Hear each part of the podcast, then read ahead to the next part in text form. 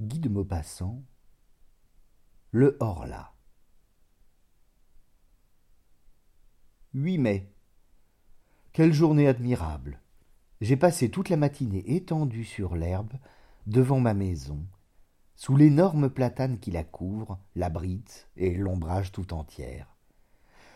J'aime ce pays, et j'aime y vivre parce que j'y ai mes racines, ces profondes et délicates racines qui attachent un homme à la terre où sont nés et morts ses aïeux, qui l'attachent à ce qu'on pense et à ce qu'on mange, aux usages comme aux nourritures, aux locutions locales, aux intonations des paysans, aux odeurs du sol, des villages et de l'air lui-même. J'aime ma maison où j'ai grandi. De mes fenêtres, je vois la Seine qui coule le long de mon jardin, derrière la route, presque chez moi. La grande et large Seine qui va de Rouen au Havre, couverte de bateaux qui passent. À gauche, là-bas, Rouen, la vaste ville aux toits bleus, sous le peuple pointu des clochers gothiques. Ils sont innombrables, frêles ou larges, dominés par la flèche de fonte de la cathédrale, et pleins de cloches qui sonnent dans l'air bleu des belles matinées, jetant jusqu'à moi leur doux et lointain bourdonnement de fer, leur chant d'airain que la brise m'apporte, tantôt plus fort et tantôt plus affaibli, suivant qu'elle s'éveille ou s'assoupit. Ah, comme il faisait bon ce matin. Vers onze heures, un long convoi de navires traîné par un remorqueur, gros comme une mouche, et qui râlait de peine en vomissant une fumée épaisse, défila devant ma grille. Après deux goélettes anglaises, dont le pavillon rouge ondoyait sur le ciel, venait un superbe trois-mâts brésilien, tout blanc, admirablement propre et luisant. Je le saluai, je ne sais pourquoi, tant ce navire me fit plaisir à voir. 15 mai. J'ai un peu de fièvre depuis quelques jours. Je me sens souffrant, ou plutôt je me sens triste. D'où viennent ces influences mystérieuses qui changent en découragement notre bonheur et notre confiance en détresse? On dirait que l'air, l'air invisible, est plein d'inconnaissables puissances dont nous subissons les voisinages mystérieux. Je m'éveille plein de gaieté, avec des envies de chanter dans la gorge. Pourquoi? Je descends le long de l'eau et soudain, après une courte promenade, je rentre désolé comme si quelque malheur m'attendait chez moi. Pourquoi? Est-ce un frisson de froid qui, frôlant ma peau, a ébranlé mes nerfs et assombri mon âme? Est-ce la forme des nuages ou la couleur du jour, la couleur des choses, si variable, qui, passant par mes yeux, a troublé ma pensée? Sait-on. Tout ce qui nous entoure tout ce que nous voyons sans le regarder, tout ce que nous frôlons sans le connaître, tout ce que nous touchons sans le palper, tout ce que nous rencontrons sans le distinguer, a sur nous, sur nos organes, et par eux sur nos idées, sur notre cœur lui-même, des effets rapides, surprenants, inexplicables. Comme il est profond ce mystère de l'invisible.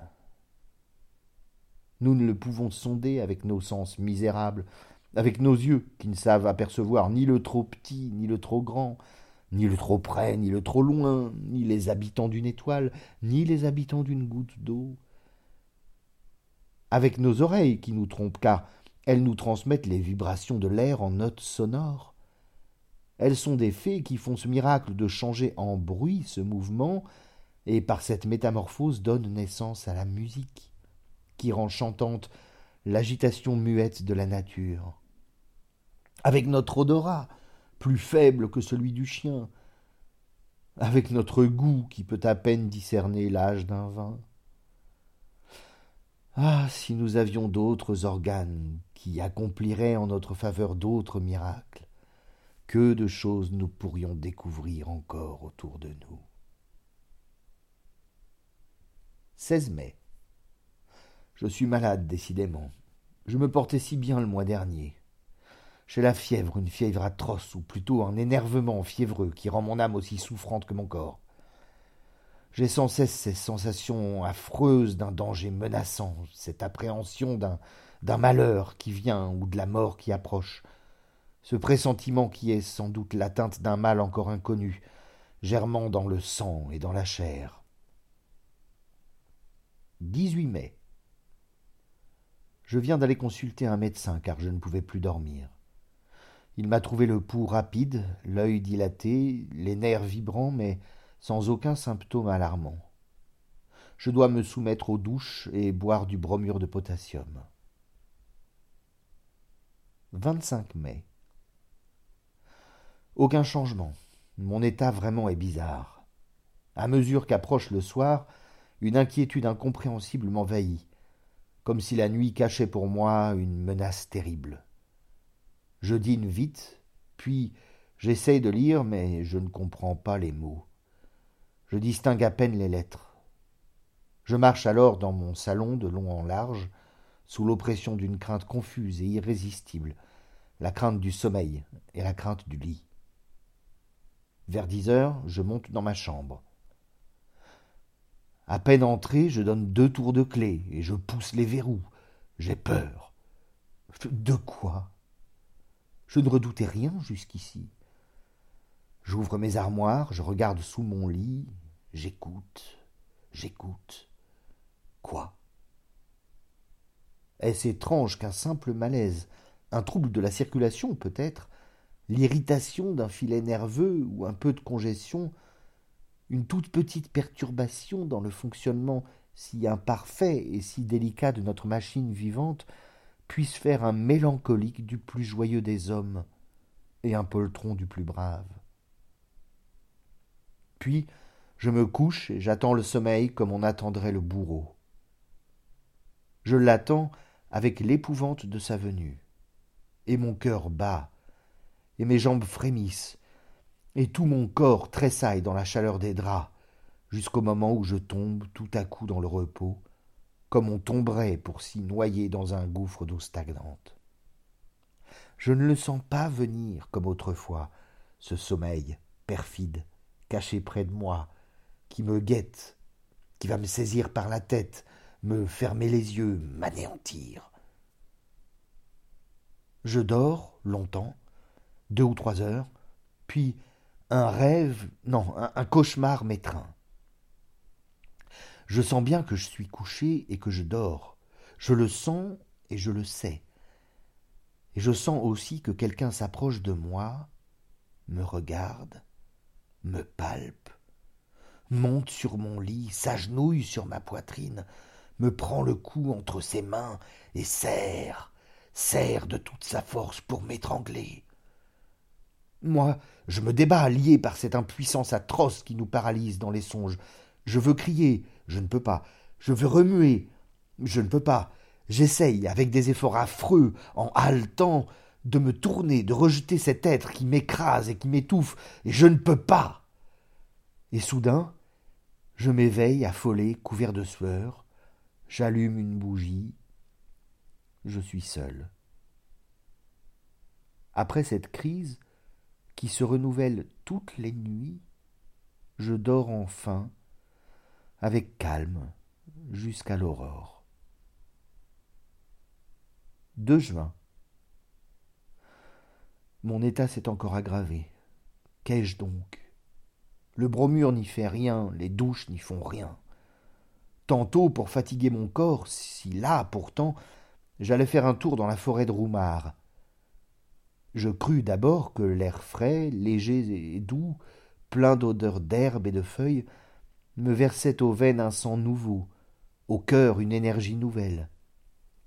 Je pris une grande avenue de chasse, puis je tournai vers la bouille, par une allée étroite entre deux armées d'arbres démesurément hauts, qui mettaient un toit vert épais, presque noir entre le ciel et moi.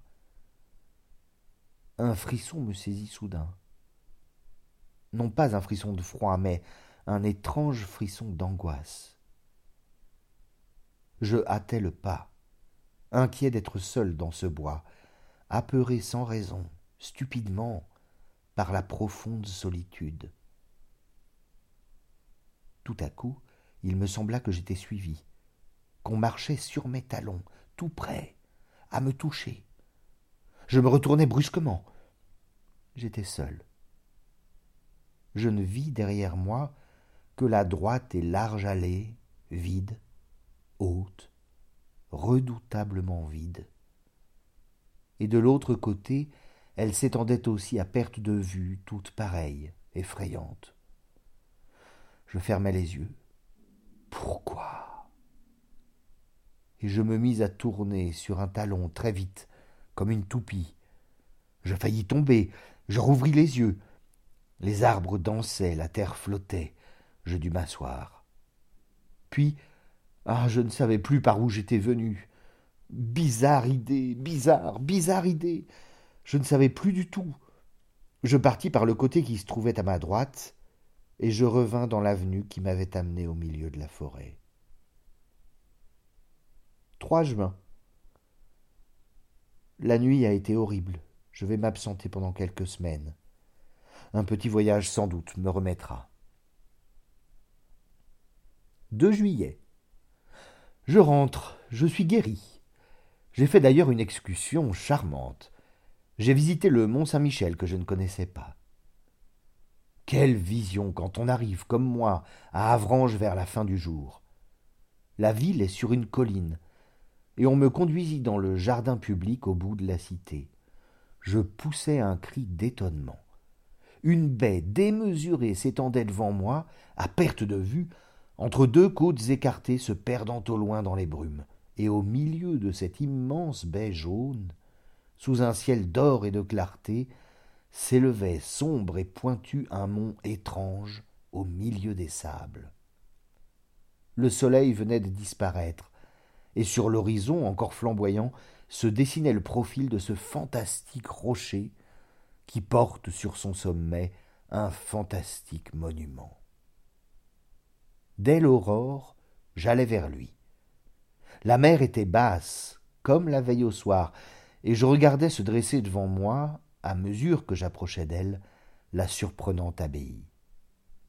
Après plusieurs heures de marche, j'atteignis l'énorme bloc de pierre qui porte la petite cité dominée par la grande église. Ayant gravi la rue, étroite et rapide, j'entrai dans la plus admirable demeure gothique construite pour Dieu sur la terre, vaste comme une ville, pleine de salles basses écrasées sous des voûtes et de hautes galeries que soutiennent de frêles colonnes.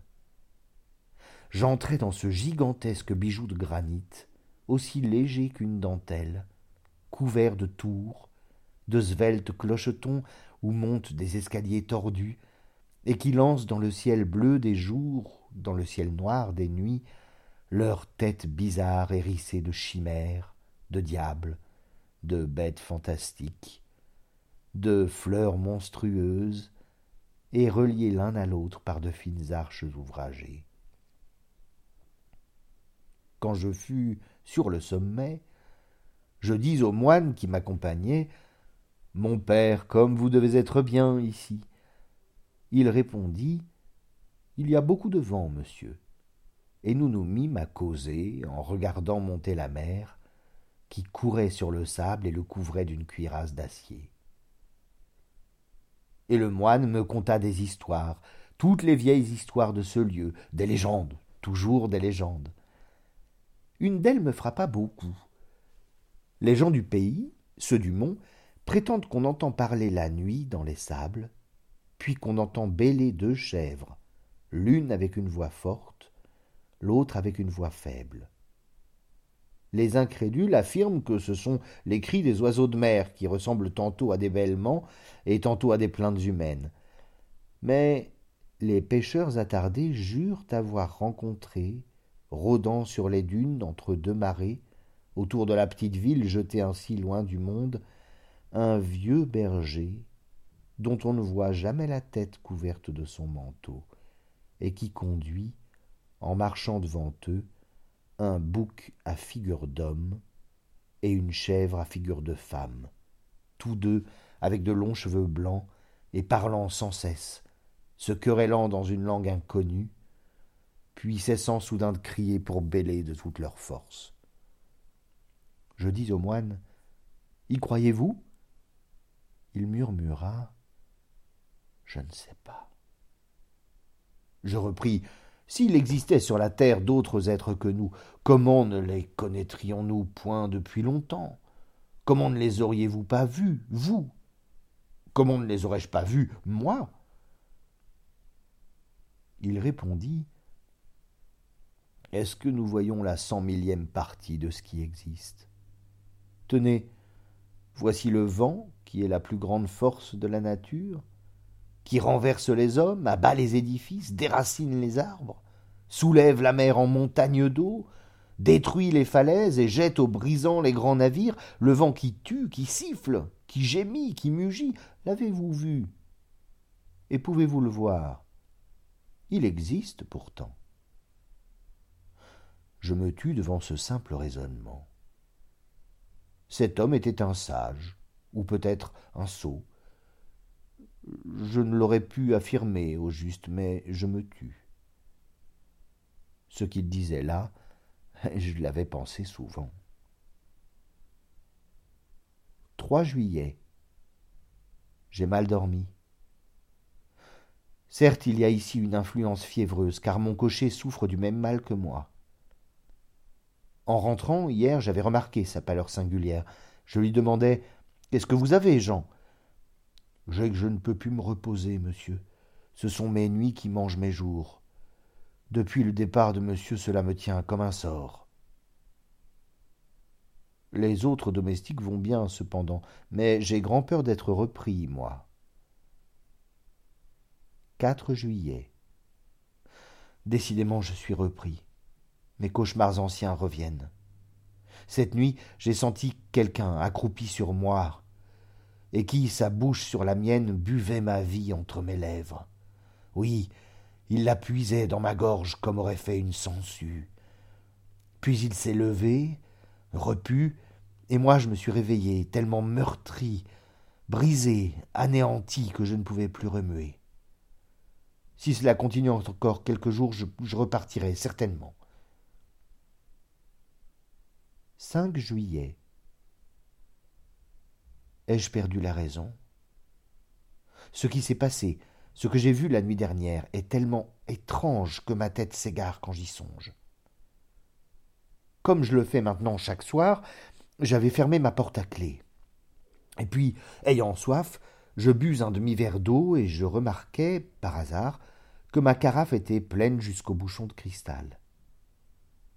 Je me couchai ensuite, et je tombai dans un de ces sommeils épouvantables dont je fus tiré au bout de deux heures environ par une secousse plus affreuse encore. Figurez-vous un homme qui dort, qu'on assassine, et qui se réveille avec un couteau dans le poumon, et qui râle, couvert de sang, et qui ne peut plus respirer, et qui va mourir, et qui ne comprend pas. Voilà. Ayant enfin reconquis ma raison, j'eus soif de nouveau. J'allumai une bougie, et j'allai vers la table où était posée ma carafe. Je la soulevai en penchant sur mon verre, et rien ne coula. Elle était vide. Elle était vide complètement. D'abord je n'y compris rien, puis tout à coup je sentis une émotion si terrible que je dus m'asseoir, ou plutôt que je tombai sur une chaise. Puis je me redressai d'un saut pour regarder autour de moi. Puis je me rassis, éperdu d'étonnement et de peur devant le cristal transparent? Je le contemplais avec des yeux fixes, cherchant à deviner. Mes mains tremblaient. On avait donc bu cette eau. Qui? Moi euh, Moi, sans doute. Ça ne pouvait être que moi. Alors j'étais somnambule. Je vivais sans le savoir de cette double vie mystérieuse qui fait douter s'il y a deux êtres en nous, ou si un être étranger, inconnaissable et invisible anime par moments quand notre âme est engourdie notre corps captif qui obéit à cet autre, comme à nous-mêmes, plus qu'à nous-mêmes. Qui comprendra mon angoisse abominable? Qui comprendra l'émotion d'un homme saint d'esprit, bien éveillé, plein de raison et qui regarde épouvanté à travers le verre d'une carafe un peu d'eau disparue pendant qu'il a dormi? Et je restai là jusqu'au jour, sans oser regagner mon lit. 6 juillet. Je deviens fou. On a encore bu toute ma carafe cette nuit. Ou plutôt, je l'ai bu. Mais est-ce moi Hein? Est-ce moi euh, Qui serait-ce? Qui? Oh mon Dieu, je deviens fou. Qui me sauvera? 10 juillet. Je viens de faire des épreuves surprenantes. Décidément, je suis fou. Et pourtant, pourtant, le 6 juillet, avant de me coucher, j'ai placé sur ma table du vin, du lait, de l'eau, du pain et des fraises. On a bu, j'ai bu, toute l'eau et un peu de lait. On n'a touché ni au vin, ni au pain, ni aux fraises. Le 7 juillet, j'ai renouvelé la même épreuve qui a donné le même résultat. Le 8 juillet, j'ai supprimé l'eau et le lait. On n'a touché à rien. Le 9 juillet, enfin, j'ai remis sur ma table l'eau et le lait seulement, en ayant soin d'envelopper les carafes en des linges de mousseline blanche et de ficeler les bouchons. Puis j'ai frotté mes lèvres, ma barbe, mes mains, avec de la mine de plomb, et je me suis couché. L'invincible sommeil m'a saisi, suivi bientôt de l'atroce réveil. Je n'avais point remué. Mes draps eux-mêmes ne portaient pas de taches. Je m'élançai vers ma table. Les linges enfermant les bouteilles étaient demeurés immaculés. Je déliais les cordons en palpitant de crainte. On avait bu toute l'eau. On avait bu tout le lait. Ah mon Dieu. Je vais partir tout à l'heure pour Paris. 12 juillet. Paris. J'avais donc perdu la tête les jours derniers. J'ai dû être le jouet de mon imagination énervée, à moins que je ne sois vraiment somnambule ou que j'aie subi une de ces influences constatées mais inexplicables jusqu'ici qu'on appelle suggestion. En tout cas, mon affolement touchait à la démence, et vingt-quatre heures de Paris ont suffi pour me remettre d'aplomb. Hier, après des courses et des visites qui m'ont fait passer dans l'âme de l'air nouveau et vivifiant, j'ai fini ma soirée au théâtre français. On y jouait une pièce d'Alexandre Dumas fils. Et cet esprit, alerte et puissant, a achevé de me guérir. Certes, la solitude est dangereuse pour les intelligences qui travaillent. Il nous faut autour de nous des hommes qui pensent et qui parlent. Quand nous sommes seuls longtemps, nous peuplons le vide de fantômes. Je suis rentré à l'hôtel très gai par les boulevards. Au coudoiement de la foule, je songeais, non sans ironie, à mes terreurs, à mes suppositions de l'autre semaine, car j'ai cru, oui, j'ai cru qu'un être invisible habitait sous mon toit. Comme notre tête est faible et s'effare et s'égare vite dès qu'un petit fait incompréhensible nous frappe. Au lieu de conclure par ces simples mots Je ne comprends pas parce que la cause m'échappe, nous imaginons aussitôt des mystères effrayants et des puissances surnaturelles. 14 juillet. Fête de la République.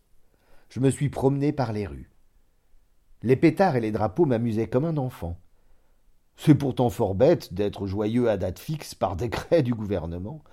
Le peuple est un troupeau imbécile, tantôt stupidement patient et tantôt férocement révolté.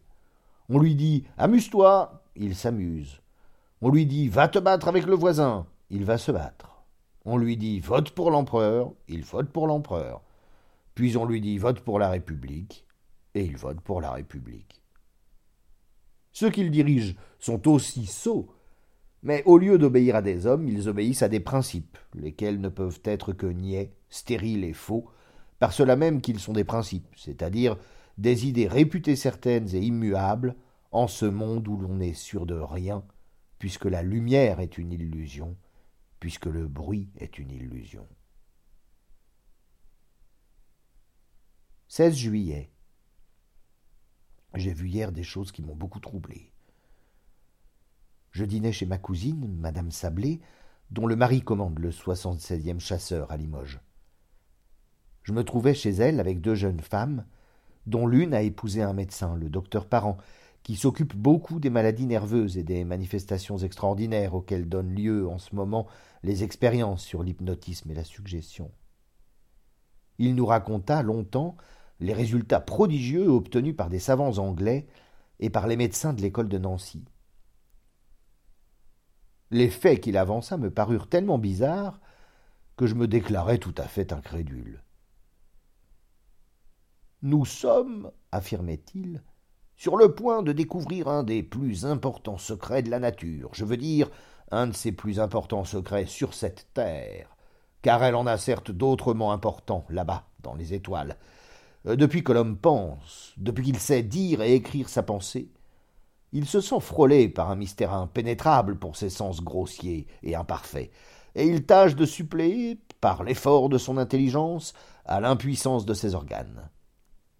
Quand cette intelligence demeurait encore à l'état rudimentaire, cette hantise des phénomènes invisibles a pris des formes banalement effrayantes. De là sont nées les croyances populaires au surnaturel, les légendes des esprits rôdeurs, des fées, des gnomes, des revenants, je dirais même la légende de Dieu, car nos conceptions de l'ouvrier créateur, de quelque religion qu'elle nous vienne, sont bien les inventions les plus médiocres, les plus stupides et les plus inacceptables sorties du cerveau apeuré des créatures. Rien de plus vrai que cette parole de Voltaire. Euh, Dieu a fait l'homme à son image, mais l'homme le lui a bien rendu. mais depuis un peu plus d'un siècle, on semble pressentir quelque chose de nouveau. Mesmer et quelques autres nous ont mis sur une voie inattendue, et nous sommes arrivés vraiment depuis quatre ou cinq ans surtout, à des résultats surprenants. Ma cousine, très incrédule elle aussi, souriait. Le docteur parent lui dit Voulez-vous que j'essaie de vous endormir, madame? Oui, je veux bien. Elle s'assit dans un fauteuil, et il commença à la regarder fixement en la fascinant. Moi, je me sentis soudain un peu troublé, le cœur battant, la gorge serrée. Je voyais les yeux de madame Sablé s'alourdir, sa bouche se crisper, sa poitrine haleter, et au bout de dix minutes, elle dormait. Hum, mettez-vous derrière elle, dit le médecin. Et je m'assis derrière elle. Il lui plaça entre les mains une carte de visite en lui disant Ceci est un miroir. Que voyez-vous dedans? Elle répondit Je vois mon cousin. Que fait-il? Il se tord la moustache. Et maintenant? Il tire de sa poche une photographie. Quelle est cette photographie? La sienne. C'était vrai et cette photographie venait de m'être livrée le soir même à l'hôtel. Comment est-il sur ce portrait? Il se tient debout avec son chapeau à la main. Donc elle voyait dans cette carte, dans ce carton blanc, comme elle eût vu dans une glace. Les jeunes femmes épouvantées disaient Assez, assez Mais le docteur ordonna Vous vous lèverez demain à huit heures, puis vous irez trouver à son hôtel votre cousin, et vous le supplierez de vous prêter cinq mille francs que votre mari vous demande et qu'il vous réclamera à son prochain voyage. Puis il la réveilla. En rentrant à l'hôtel, je songeais à cette curieuse séance, et des doutes m'assaillirent non point sur l'absolu, sur l'insoupçonnable bonne foi de ma cousine, que je connaissais comme une sœur depuis l'enfance, mais sur une supercherie possible du docteur. Ne dissimulait-il pas dans sa main une glace qu'il montrait à la jeune femme endormie, en même temps que sa carte de visite? Les prestidigitateurs de profession font des choses autrement singulières. Je rentrai donc et je me couchai. Or ce matin, vers huit heures et demie, je fus réveillé par mon valet de chambre qui me dit c'est madame Sablé qui demande à parler à monsieur tout de suite. Je m'habillai à la hâte et je la reçus. Elle s'assit fort troublée, les yeux baissés, et sans lever son voile, elle me dit Mon cher cousin, j'ai un gros service à vous demander. Lequel, ma cousine? Cela me gêne beaucoup de vous le dire, et pourtant il le faut. J'ai besoin, absolument besoin de cinq mille francs. Allons donc, vous? Oui, moi, ou plutôt mon mari qui me charge de les trouver. J'étais tellement stupéfait que je balbutiais mes réponses. Je me demandais si vraiment elle ne s'était pas moquée de moi avec le docteur Parent, si ce n'était pas là une simple farce préparée d'avance et fort bien jouée. Mais en la regardant avec attention, tous mes doutes se dissipèrent. Elle tremblait d'angoisse tant cette démarche lui était douloureuse, et je compris qu'elle avait la gorge pleine de sanglots. Je la savais fort riche, et je repris Comment votre mari n'a pas cinq mille francs à sa disposition? Voyons, réfléchissez. Êtes-vous sûr qu'il vous a chargé de me les demander? Elle hésita quelques secondes, comme si elle eût fait un grand effort pour chercher dans son souvenir, puis elle répondit Oui. Oui, j'en suis sûr. Il vous a écrit? Elle hésita encore, réfléchissant. Je devinais le travail torturant de sa pensée. Elle ne savait pas. Elle savait seulement qu'elle devait m'emprunter cinq mille francs pour son mari. Donc elle osa mentir. Oui, il m'a écrit. Quand donc? Vous ne m'avez parlé de rien hier. J'ai reçu sa lettre ce matin. Pouvez-vous me la montrer? Non, non, elle contenait des choses intimes, trop personnelles. Je. je l'ai brûlée. Alors, c'est que votre mari fait des dettes. Elle hésita encore, puis murmura. Je ne sais pas. Je déclarai brusquement. C'est que je ne puis disposer de cinq mille francs en ce moment, ma chère cousine. Elle poussa une sorte de cri de souffrance. Oh, je vous en prie, je vous en prie, trouvez-les. Elle s'exaltait, joignait les mains comme si elle m'eût prié. J'entendais sa voix changer de ton. Elle pleurait et bégayait, harcelée, dominée par l'ordre irrésistible qu'elle avait reçu. Oh, je vous en supplie. Si vous saviez comme je souffre, il me les faut aujourd'hui. J'eus pitié d'elle. Vous les aurez tantôt, je vous le jure. Elle s'écria Oh, merci, merci, que vous êtes bon. Je repris. Vous rappelez-vous ce qui s'est passé hier chez vous? Oui. Vous rappelez-vous que le docteur Parent vous a endormi? Oui. Eh bien, il vous a ordonné de venir m'emprunter ce matin cinq mille francs, et vous obéissez en ce moment à cette suggestion. Elle réfléchit quelques secondes et répondit euh, Puisque c'est mon mari qui les demande. Pendant une heure, j'essayai de la convaincre, mais je ne pus pas y parvenir. Quand elle fut partie, je courus chez le docteur. Il allait sortir. Il m'écouta en souriant, puis il dit Croyez-vous maintenant Oui, il le faut bien. Allons chez votre parente. Elle sommeillait déjà sur une chaise longue, accablée de fatigue. Le médecin lui prit le pouls, la regarda quelque temps, une main levée vers ses yeux qu'elle ferma peu à peu sous l'effort insoutenable de cette puissance magnétique. Et quand elle fut endormie, Votre mari n'a plus besoin de cinq mille francs. Vous allez donc oublier ce que vous avez prié votre cousin de vous les prêter, et s'il vous parle de cela, vous ne comprendrez pas. Puis il la réveilla. Je tirai de ma poche un portefeuille. Voici, ma chère cousine, ce que vous m'avez demandé ce matin. Elle fut tellement surprise que je n'osai pas insister.